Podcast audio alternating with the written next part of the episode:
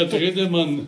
Der dritte Mann. Herzlich willkommen im Sumpf, im, im äh, Sumpf des Verbrechens.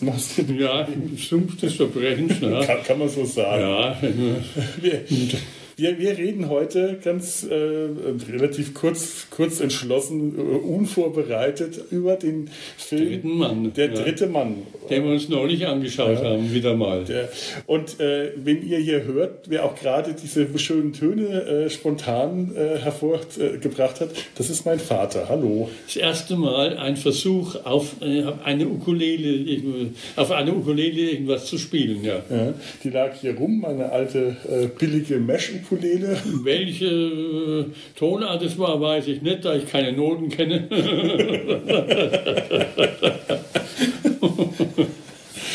Einfach nach Gehör. Ich fand Aber nach Gehör gespielt, ja. bemerkenswert, wie schnell das ging. Ich brauche für sowas komplizierte Zupfdiagramme. Du spielst dann einfach drauf los. Das ist toll. Ja, ja, aber der dritte Mann ist schon äh, die, nicht nur die Musik, sondern der Film ist ja toll. Also Film noir, also für mich sind das früheste Kindheitserinnerungen. Da war ich sieben Jahre alt, da waren meine Eltern dort und irgendeine Bekannte aus Amerika. Äh, die ist da mit ihnen ins Kino gegangen und da wurde dann über Graham Greene äh, geredet und äh, über den dritten Mann. Und in äh, Würzburg gab es ein äh, Lokal, das bis vor kurzem genau unverändert so weiter existierte, das Café Michel. Und das hatte so die Atmosphäre vom dritten Mann. Ja. Und es war auch berücht, nach dem Krieg ein berüchtigtes Schieberlokal. Ich denke mal, heute kann man das sagen. Das ist Ja. verjährt. Das ist Ja, das hat dann spät längst verjährt. Und, äh, aber nach dem Krieg, und ich weiß den Randesacker, wie wir gewohnt haben, da war unser Nachbar, der war Polizist. Und der ist da drin verhaftet worden, weil er sich an den Schiebereien beteiligt hat. Ah, er will ja auch von was leben. ja gut, Nach dem Krieg. Von was, nach dem Krieg. Was er Ja, ich hoffe, seinen Posten hat er nicht verloren. Er war jemand noch Polizist. Hat, hat dann wieder Streife. Oder eine Verkehrsregelung gemacht. Ja. Ja, das ist schon, ein, äh, also der Film ist ja toll. Ich habe gerade Ja. mal geschaut, dass wir so ein bisschen was äh, hier äh, äh, beisteuern können zu äh, Eckdaten. Der ist aus dem Jahr 1949. 49 Jahre. Ja. Regie Carol Reed, Drehbuch Graham Greene. Graham Greene, ja, hast, ja. Von dem stammt auch der Roman und er hat den, äh, und Graham Greene hat sogar gesagt, dass das Drehbuch wichtiger ist als der Roman. Also der Film ist die Fortsetzung, ist die Steigerung des Romans. Ah, interessant. Mhm. Ja, es ist ja auch wirklich eine tolle Atmosphäre. Es ist ja auch eine tolle Geschichte. Da kommt der, äh, wie heißt denn, äh, Holly Martins heißt die Ja. Hauptfigur. Äh, ja, ein etwas erfolgloser Sch äh, Schriftsteller von ähm, billigen Abenteuergeschichten. Ja, Bill, so Bill Jenkins und Beatty rum. Ja. Ja, ist toll. Er kommt nach Wien, weil sein äh, äh, Freund Harry Lyme ihn eingeladen hat. Er hätte hier was für ihn, weil der, der hat ja für, für seinen Lebensunterhalt. Und als er nach Wien ankommt, kommt er gerade rechtzeitig zur Beerdigung von ähm, Harry Lyme, steht er auf dem Friedhof herum und muss zuschauen, wie Harry Lyme beerdigt wird und äh, versucht dann herauszufinden, Warum? kam es dazu. Und da kam es, äh, der, warum der dritte Mann, äh, die Aussagen, wie der gestorben ist und so von den Zeugen, das war der bekannte Schauspieler äh, äh, wie Paul Hörbiger oder andere Ach, großartig, äh, großartige äh, Schauspieler, die da halt nach dem Krieg wieder mal einen Job gekriegt haben, Ja, ja. die im Dritten Reich vorher große Namen waren, aber dann waren sie froh, dass sie bei so einer Verfilmung mitmachen konnten und da Mhm. äh, dadurch war das eine tolle Besetzung. Also. Ja, ich meine, toll, das spielt, spielt in Wien. Das ist Ja, ein ja. äh, wirklich heißes Pflaster zu der Zeit nach dem Krieg gewesen, auch mit verschiedenen Besatzungszonen. Äh, und äh, Harry Lime, gespielt von Orson Welles, das ist das, was bekannt ist, dass Orson Ja. Welles damit gespielt hat. Der ist aber den größten Teil des Films überhaupt nicht da, der Ja. es geht nur um ihn herum. Die Geschichte dreht sich um ihn, aber bis er in Erscheinung tritt, das dauert ewig. Ewig, ja. Aber es ist interessant, wie das vorher, äh, die, die filmischen äh, Tricks, die, die, das ist mir schon als Jugendlicher, wie ich das erste Mal gesehen habe, äh, aufgefallen. So Kleinigkeiten. Äh, plötzlich kommt, äh, die Ka äh, steht, äh, die, die Katze äh, läuft da rum, schreit Miau und sitzt auf dem Schuh von irgendjemand, den man in der Dunkelheit gar nicht sieht. Und, äh, und schnurrt da äh, und äh, drückt sich an den Rand. Das war die Katze von Harry Lime. Und da merkt man, dass der Harry Lime gar nicht gestorben ist. Das war der. Äh, und, sondern äh, wer äh, eigentlich, äh, der stellt sich hinterher heraus, äh, in dem, äh, bei der Beerdigung äh, hier ins Grab gesenkt äh, wurde. Das war ein äh, Zuarbeiter von äh, Harry Lime, der ihm äh, irgendwelche Peniz verpfuschtes Penicillin, äh, gestrecktes Penicillin verschafft hat. Und der ist da irgendwie entweder umgekommen äh, oder umgekommen worden. und äh, auf jeden Fall, äh, äh, warum der dritte Mann? Äh, weil jeder gesagt hat, es waren zwei Leute dabei, wie Harry Lime gestorben ist, aber einer hat ausgesagt, dass er drei Leute gesehen hat.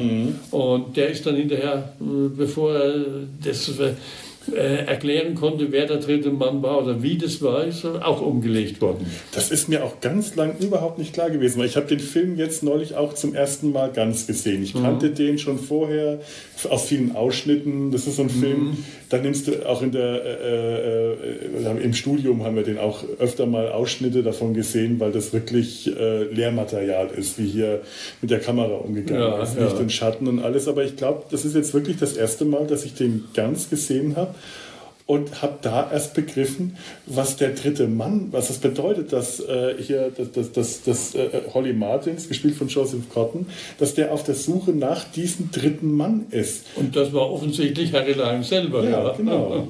Harry Lime ist der dritte Mann. Das, Ja. äh, das, das wusste ich zwar, aber ich wusste nicht, wie kam es zu dieser Suche nach dem dritten Mann? Was hat dieser dritte Mann eigentlich für eine Bedeutung? Es ist ja wirklich ein ganz großes äh, Schlagwort.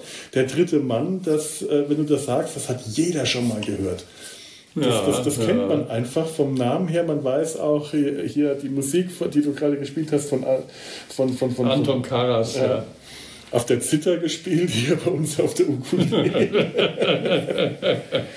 Ganz groß. Wir haben eine, äh, eine Version, eine satirische Version vor ein paar Tagen erst gesehen, Ist ja irre, ja. als wir uns den Film Ist ja irre Agenten auf dem Pulverfass angeschaut haben. Da sind ja die Carry on Spying, da werden die britischen Agenten äh, da, äh, nach Wien geschickt.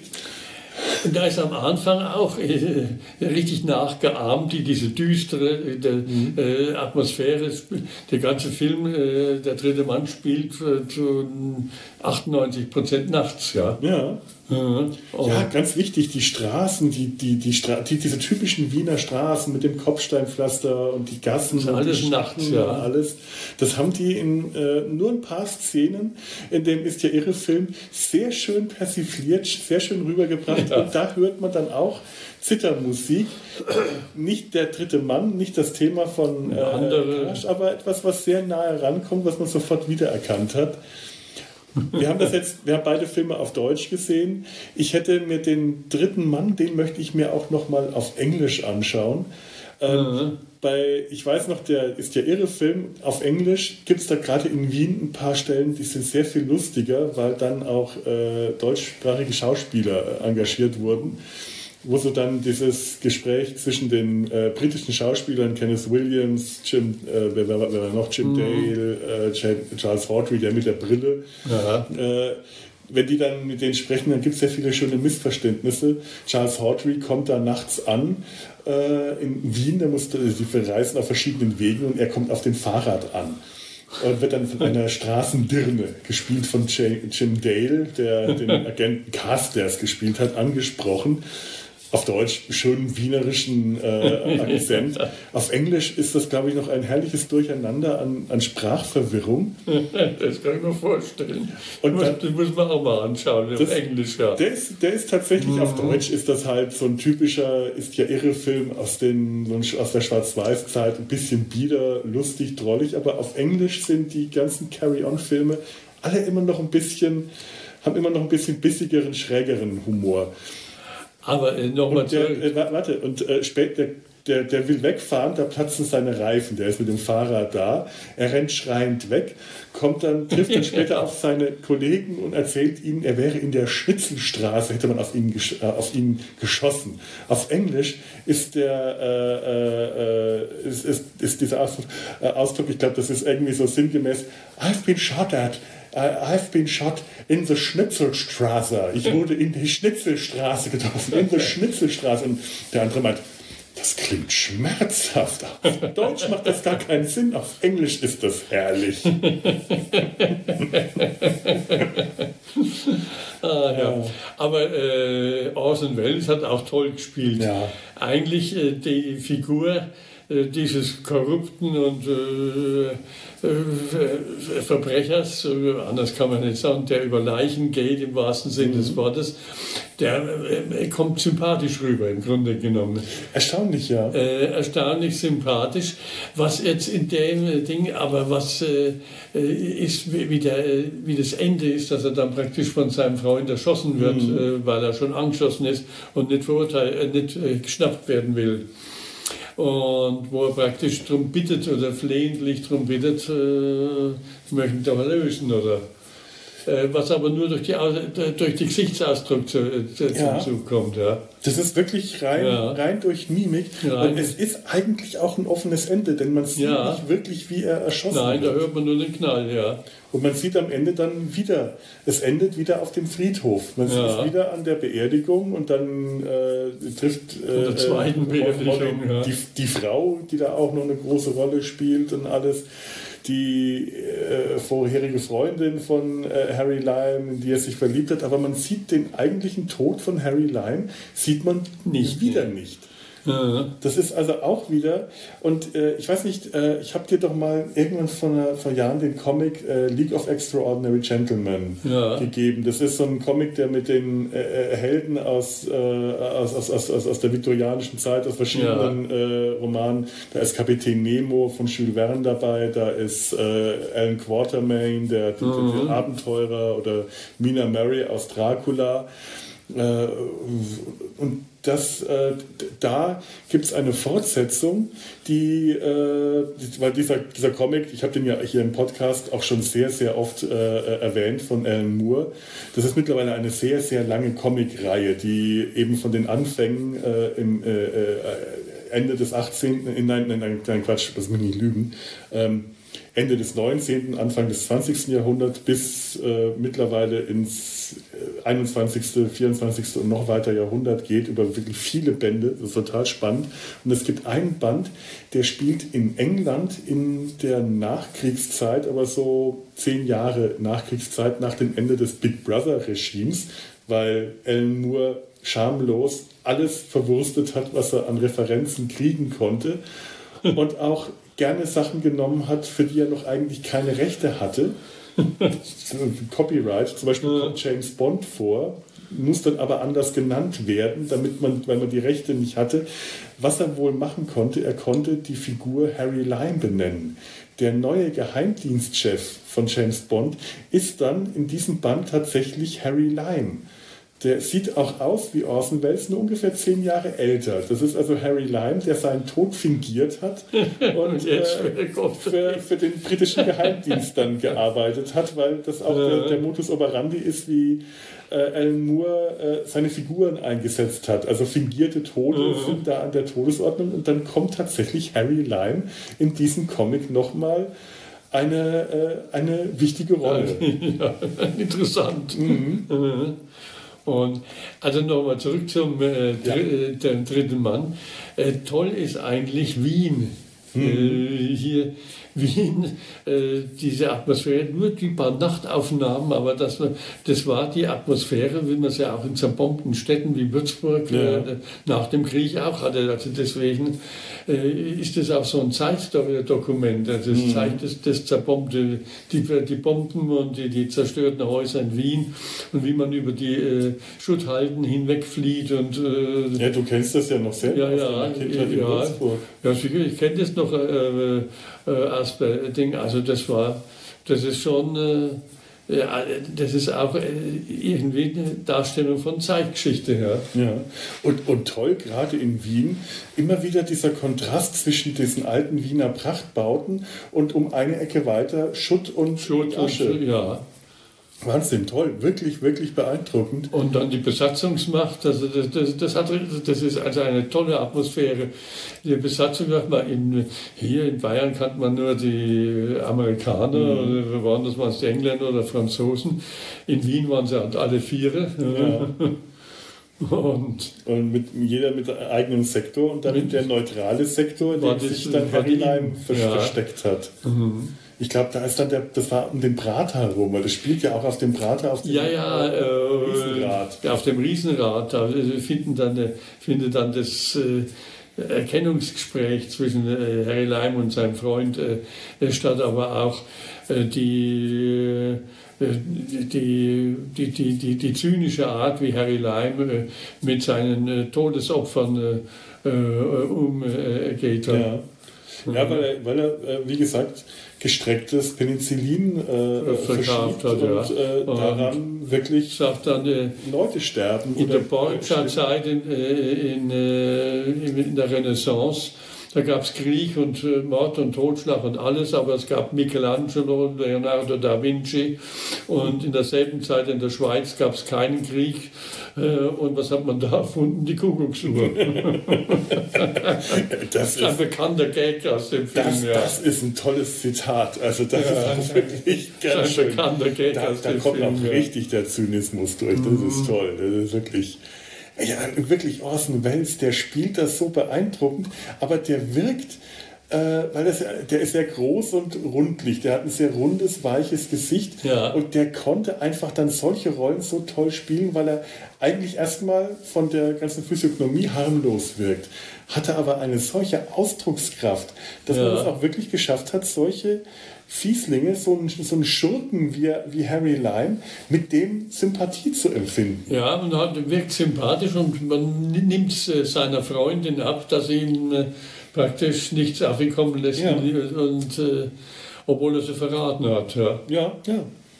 Zynisch verraten hat, hat dann die Russen äh, verraten hat, mhm. als Gegenleistung, dass er dann im russischen Sektor unbehelligt leben konnte.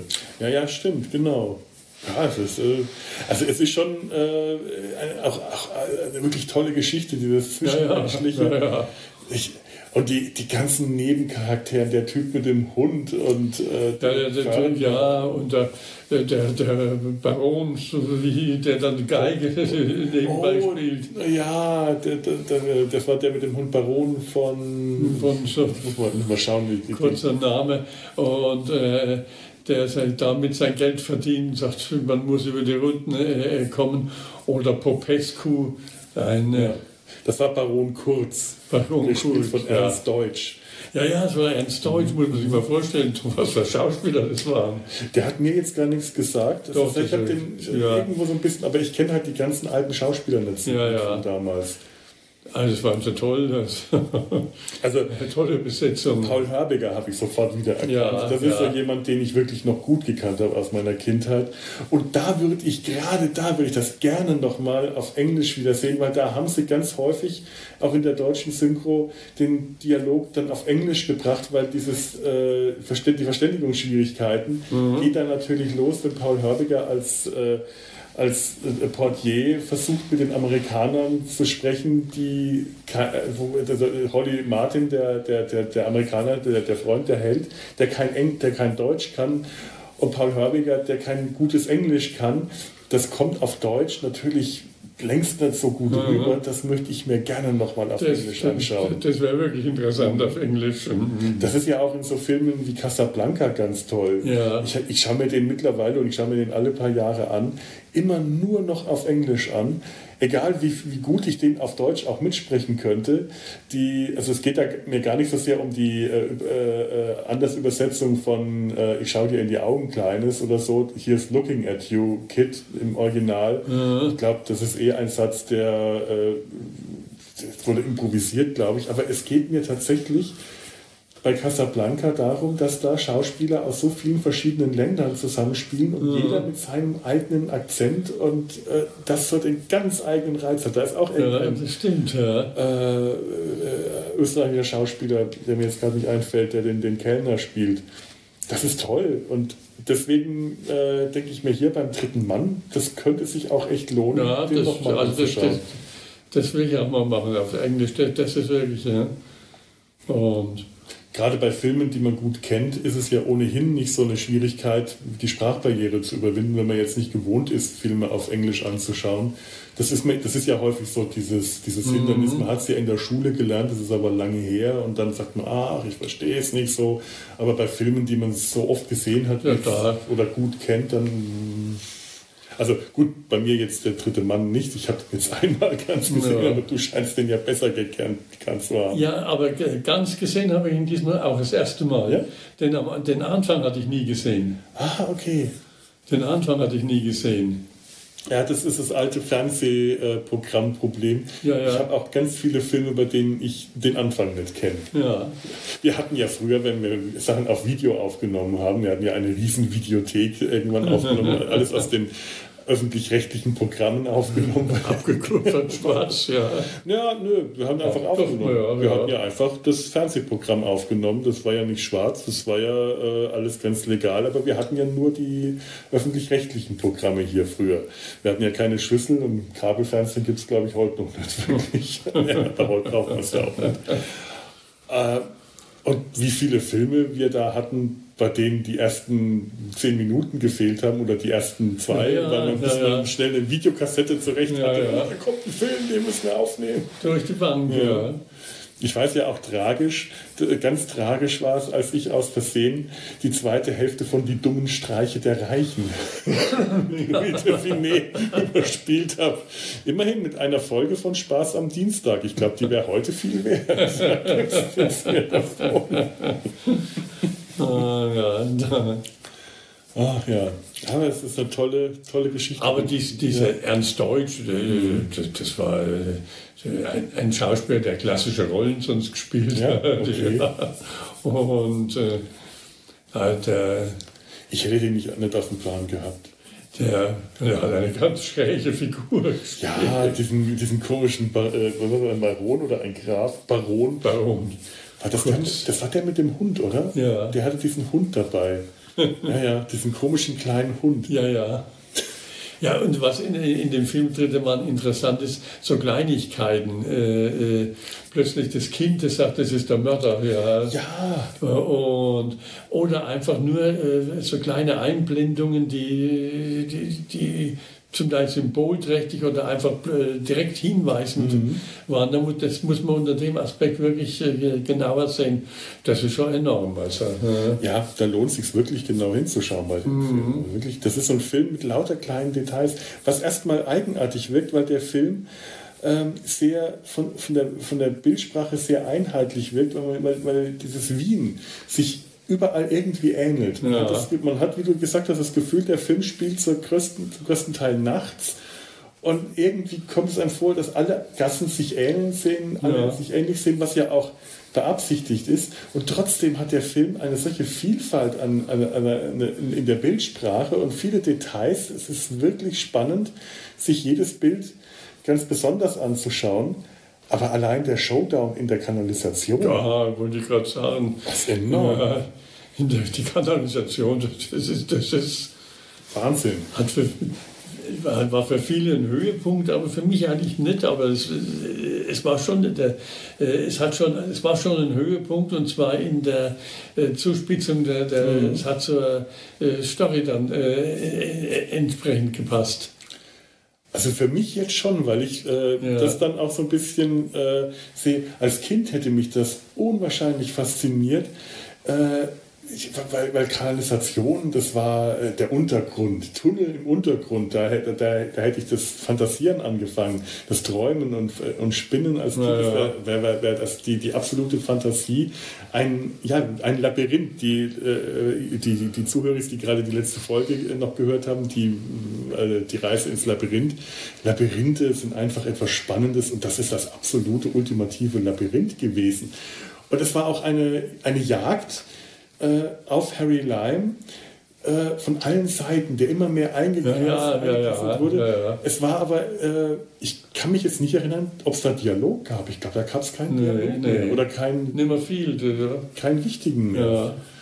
Und es war wirklich spannend. Und Licht und Schatten in dem Film ist das war enorm, so enorm ja, was ja. da mit Licht und, und Schatten gemacht und selbst wurde. Die, die, die Szenen, die an Tag gespielt haben, waren düster. Das war mhm. der Friedhof und, äh, ja.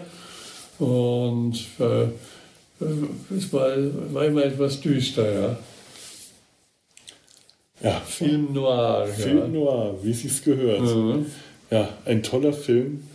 Ich glaube, bestimmt am Ende? Ja. Ja, das, wahrscheinlich fallen uns nachher noch ganz tausend Dinge ein, die uns Dinge. kennen, werden wir wahrscheinlich noch den Rest des Tages über den über Film, Film und über andere ja. reden. Wir haben in letzter Zeit wieder viele Filme äh, mhm. gesehen, das mache ich dann gerne, wenn ich hier. Aber das, müssen wir, das muss man sich vornehmen, mal auf Englisch zu sehen. Ja. Ich habe mal geschaut, leider war der nicht auf Englisch in der Mediathek äh, zu finden. Ich, ich glaube, den müsste man aber in den Mediatheken, ich weiß nicht mehr, auf welchem Programm der lief. Yeah. War, war das eins der öffentlich-rechtlichen ja, ja, oder ja. so? Muss man mal schauen. ZDF Neo oder irgend sowas. Ja. Oder, äh, nee, äh, Arte. Arte, ich glaube nämlich auch Arte. Arte. Ja. Es kann, kann, auch, kann auch ein anderer Sender gewesen sein. Wir legen jetzt da unsere Hand nicht ins Feuer, aber mhm. den müsste man Arte, äh, in den Mediatheken auf jeden Fall äh, mal mit etwas Glück noch finden werden ja leider immer wieder Filme, die auf den öffentlich-rechtlichen laufen, aus der Mediathek recht schnell wieder rausgenommen, ja, ja. wenn die keine Rechte für den Streaming, äh, äh, keine Streaming-Rechte haben. Mhm. Aber falls der noch ist, empfehlen wir euch den sehr, falls ihr den noch den findet. Muss, muss man sich, doch, den muss man mal gesehen haben. Das ist einer der interessantesten mhm. Filme, die ich kenne. Absolut, wirklich. Also es war jetzt für mich auch ein äh, großer filmischer Höhepunkt äh, seit langem. Mhm, auch mal wieder ja, ja. Ein, ein, Klassiker zu entdecken, was ich ja häufiger mache. Ich schaue mir häufiger Filmklassiker an, äh, auch die ich noch nie gesehen habe. Bei dem war es jetzt wirklich was Besonderes. Also für mich ist es noch, äh, wir haben selbst in der Schule, im Gymnasium mhm. äh, darüber diskutiert. Äh, und, äh, mhm. Aber äh, ganz von Anfang bis zum Schluss jetzt erst mit 80. mit 80. naja, manchmal braucht es einfach seine Zeit. Wahnsinn. Ja, okay. Dann verabschieden wir uns und vielleicht magst du zum Schluss noch ein paar Töne und äh, wir hoffen, euch hat es gefallen. Und hinterlasst uns Kommentare, wenn ihr mögt.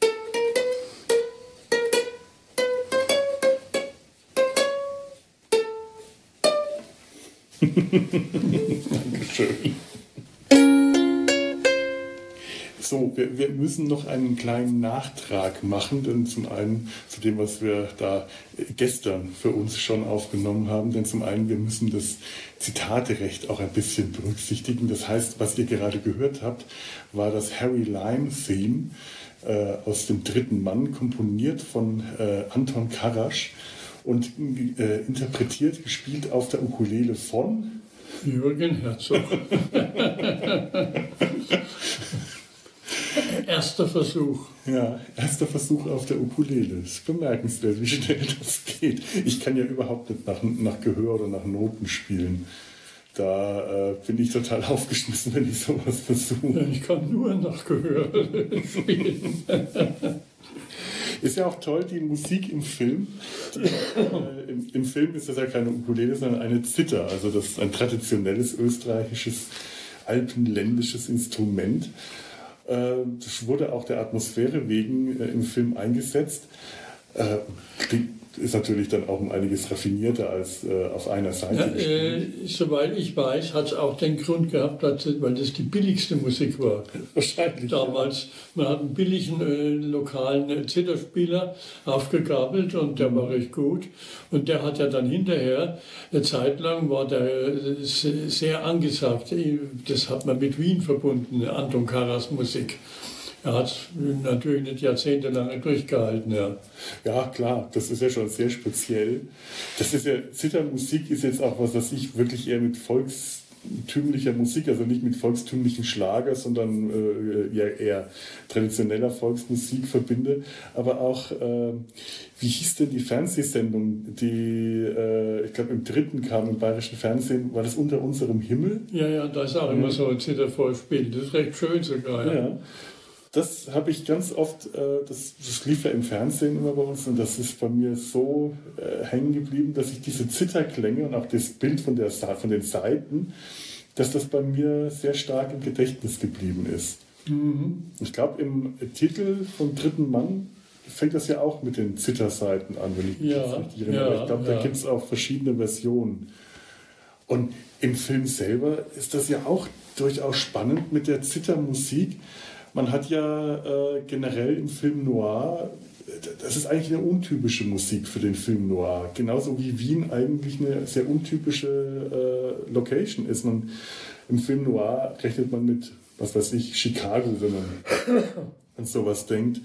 Gangstermusik, Chicago, vielleicht klassische Filmmusik und man ist mit, den, mit dem doch eher, äh, ja, wie soll man das nennen, dekorativen, pittoresken Wien äh, da, da, ist man erstmal gar nicht so sehr drauf gefasst. Wir hatten ja schon über den Kontrast zwischen dem schönen Wien und dem zerbombten Wien gesprochen. Aber Wien hat selbst heute noch äh, irgendwelche merkwürdigen Aspekte. Äh, ein eigenes Erlebnis. Bin mit unserem Hund Trixie äh, spazieren gegangen, den Wien-Auen, in einer Gegend, die mehr industriell war. Und nach einem Sumpfgebiet oder so kam man dann auf einen Friedhof, der sich dadurch ausgezeichnet, dass keine Namen auf den äh, Grabsteinen standen, habe ich gelesen. Am Anfang ist der Friedhof der Namenlosen. Das waren die angeschwemmten Leichen aus der Donau, die man hier beerdigt hat. Nebendran war ein wunderschöner Biergarten und mit Blick auf die Donau direkt in äh, unmittelbarer Nachbarschaft. Also das ist auch typisch für Wien, dass diese Dinge harmonisch zusammenspielen. oh Gott. Ja, Wien ist schon, äh, ist, ist schon, ist schon, hat schon eine schräge Atmosphäre. Wenn man das nur mit äh, so alten Heimatfilmen oder sowas wie Hans Moser gleichsetzt, tut man Wien auch etwas Unrecht. Äh, das, das, Wien hat für mich immer etwas Harmloses gehabt, etwas, etwas Biederes, weil man es halt so aus den Filmen, aus dem Fernsehen gekannt hat äh, immer etwas brave, biedere Unterhaltung. Aber eigentlich ist das sehr spannend, äh, äh, Wien. Gerade sowas wie der Friedhof der Namenlosen, mhm. da hat Wien etwas durchaus Makabres auch. ja, und hier im Film ja auch. Also das, das ist sehr makaber und tatsächlich die Spannung, Spannung, die durch die Zittermusik erzeugt wird, weil die ja auch durchaus Dramatik und etwas Düsteres zum Ausdruck bringt, die finde ich ist wirklich einzigartig. Also der Film wäre ohne die Zittermusik nee, längst nicht so großartig geworden. Ja. Das hat den schon ausgezeichnet.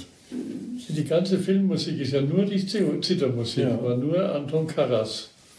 Ja, es ist wirklich äh, beeindruckend. Das ist, wie, wie die Musik den Film trägt. Aus der Not geboren, aus der, ja, der der Sparsamkeit, aus dem Geiz geboren. Ja, der soll auch nur so ein Taschengeld bekommen haben, was ja. wahrscheinlich nach dem Krieg gar nicht wenig war für den, aber.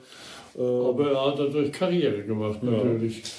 Das, zwei Jahrzehnte lang ist es ihm ausgesprochen gut damit gegangen. Ja. Das ist auch nicht schlecht. Davon kann man, hat man ja nach dem Krieg durchaus. Hinterher ist er, glaube ich, dann hat er sich übernommen irgendwie. Also, naja, gut, aber das ist dann zwei Jahrzehnte später gewesen. Ja, so, so, so kann es kommen. Ja, ich glaube, ähm, das war jetzt auch unser kleiner Nachtrag. Äh, es ist insgesamt eine kurze Folge. Wir hätten jetzt natürlich zum dritten Mann endlos lang recherchieren können. Haben wir nicht gemacht. War ja, wie gesagt, doch ziemlich spontan. Waren spontane Eindrücke. Ja. ich habe nochmal nachgeschaut äh, wegen den verschiedenen Tonfassungen äh, auf Deutsch und auf Englisch. Habe ich gerade noch gelesen, es gab äh, verschiedene Schnittfassungen. Für das amerikanische Publikum wurde der Film um neun Minuten oder so gekürzt ähm, weil die Darstellung des amerikanischen Helden für das äh, Publikum in den USA wohl zu negativ war. Das wollte man denen nicht zumuten, so einen ja doch nicht ganz so strahlenden Helden. Also damit ist wahrscheinlich äh, äh hier Holly Martins gemeint und nicht äh, Harry Lyme. Während die deutsche Tonfassung nur ungefähr eine Minute kürzer war, die synchronisierte äh, mhm. Fassung nur eine Minute, weil viele äh, Szenen, die auf sprachliche Missverständnisse äh, beruhten, wohl halt in der Synchro nicht rüberkamen. Ich fand jetzt aber die Stellen, die wir hier gesehen haben, mh, da, da, ist ja aufgefallen, dass plötzlich die Amerikaner Englisch gesprochen ja, haben. Ja. Und äh, Paul Hörbiger zum Beispiel Deutsch mit Englisch vermischt. ja. Ach, äh, herrliche Szenen. Also äh, wenn man da nach einer DVD sucht, muss man darauf achten, dass die äh, Versionen alle da sind. Ich glaube, es gibt so zwei DVD-Editionen, äh, äh, zwei Disc-Editionen von Arthouse oder so herausgebracht. Da, da reicht es wahrscheinlich nicht nur verschiedene mhm. Tonspuren. Da müsste man einfach mal schauen, muss man darauf achten. Ja. No. Ja, das war es jetzt dann tatsächlich von uns. Die Musik wollten wir einfach nicht unerwähnt lassen, weil mhm. sie ja mhm. doch eine sehr, sehr wichtige Rolle im dritten Mann gespielt hat. Und damit äh, beenden wir jetzt dann tatsächlich diese kurze Folge. Ich hoffe, das hat euch auch ein bisschen Spaß gemacht. Dann verabschieden wir uns von euch und wie immer, ihr könnt uns Kommentare hinterlassen, uns auf äh, Facebook, Twitter und so weiter auch finden und mit uns da diskutieren. Ähm, in dem Sinne, wie verabschiedet man sich in, in Wien? Servus. Servus. Servus. Schamigster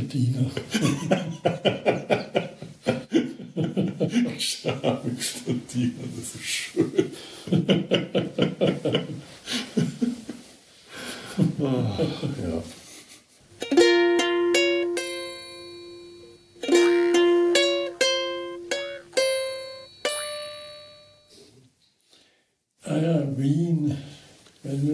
kann man noch weiter erinnern. Ja. Ich habe mit dem, äh, der hatte mal äh, bei einer Ungarnreise haben wir in Wien angehalten, weil der über Mozart irgendwas machen musste für die Stadt mhm. Und da haben wir das Mozarthaus besichtigt von dem Hotel aus. Da war äh, Schnee eingebrochen und damit war der ganze Verkehr in Wien lahmgelegt. Es war alles voller äh, matschigem Schnee. Da musste man durchstapfen, bis wir zu dem Mozarthaus hingekommen sind von dem Hotel aus. Und neben dem Hotel, das war auch sinnvoll, äh, da war ein Geschäft, da konnte man sich ein Katzenfell kaufen. Ich habe immer gedacht, eigentlich wäre das mal ein Mitbringsel für die Trixie. ein Katzenfell hätte dann geschüttelt. Sie hätte sich gefreut. Oh Gott, die arme Trixie, die musste Wien den Basskorb tragen. Das ist ein Katschenfell, das, hätte, das hätte das irgendwie äh, ausgeglichen. Das wäre die späte Rache für den Basskorb. Basskorb. Und braucht den Basskorb. In der Straßenbahn. Oh, ja. Ein Basskorb aus einem Brillenetui geschneidert. Eine Produktion des Podcast Imperiums.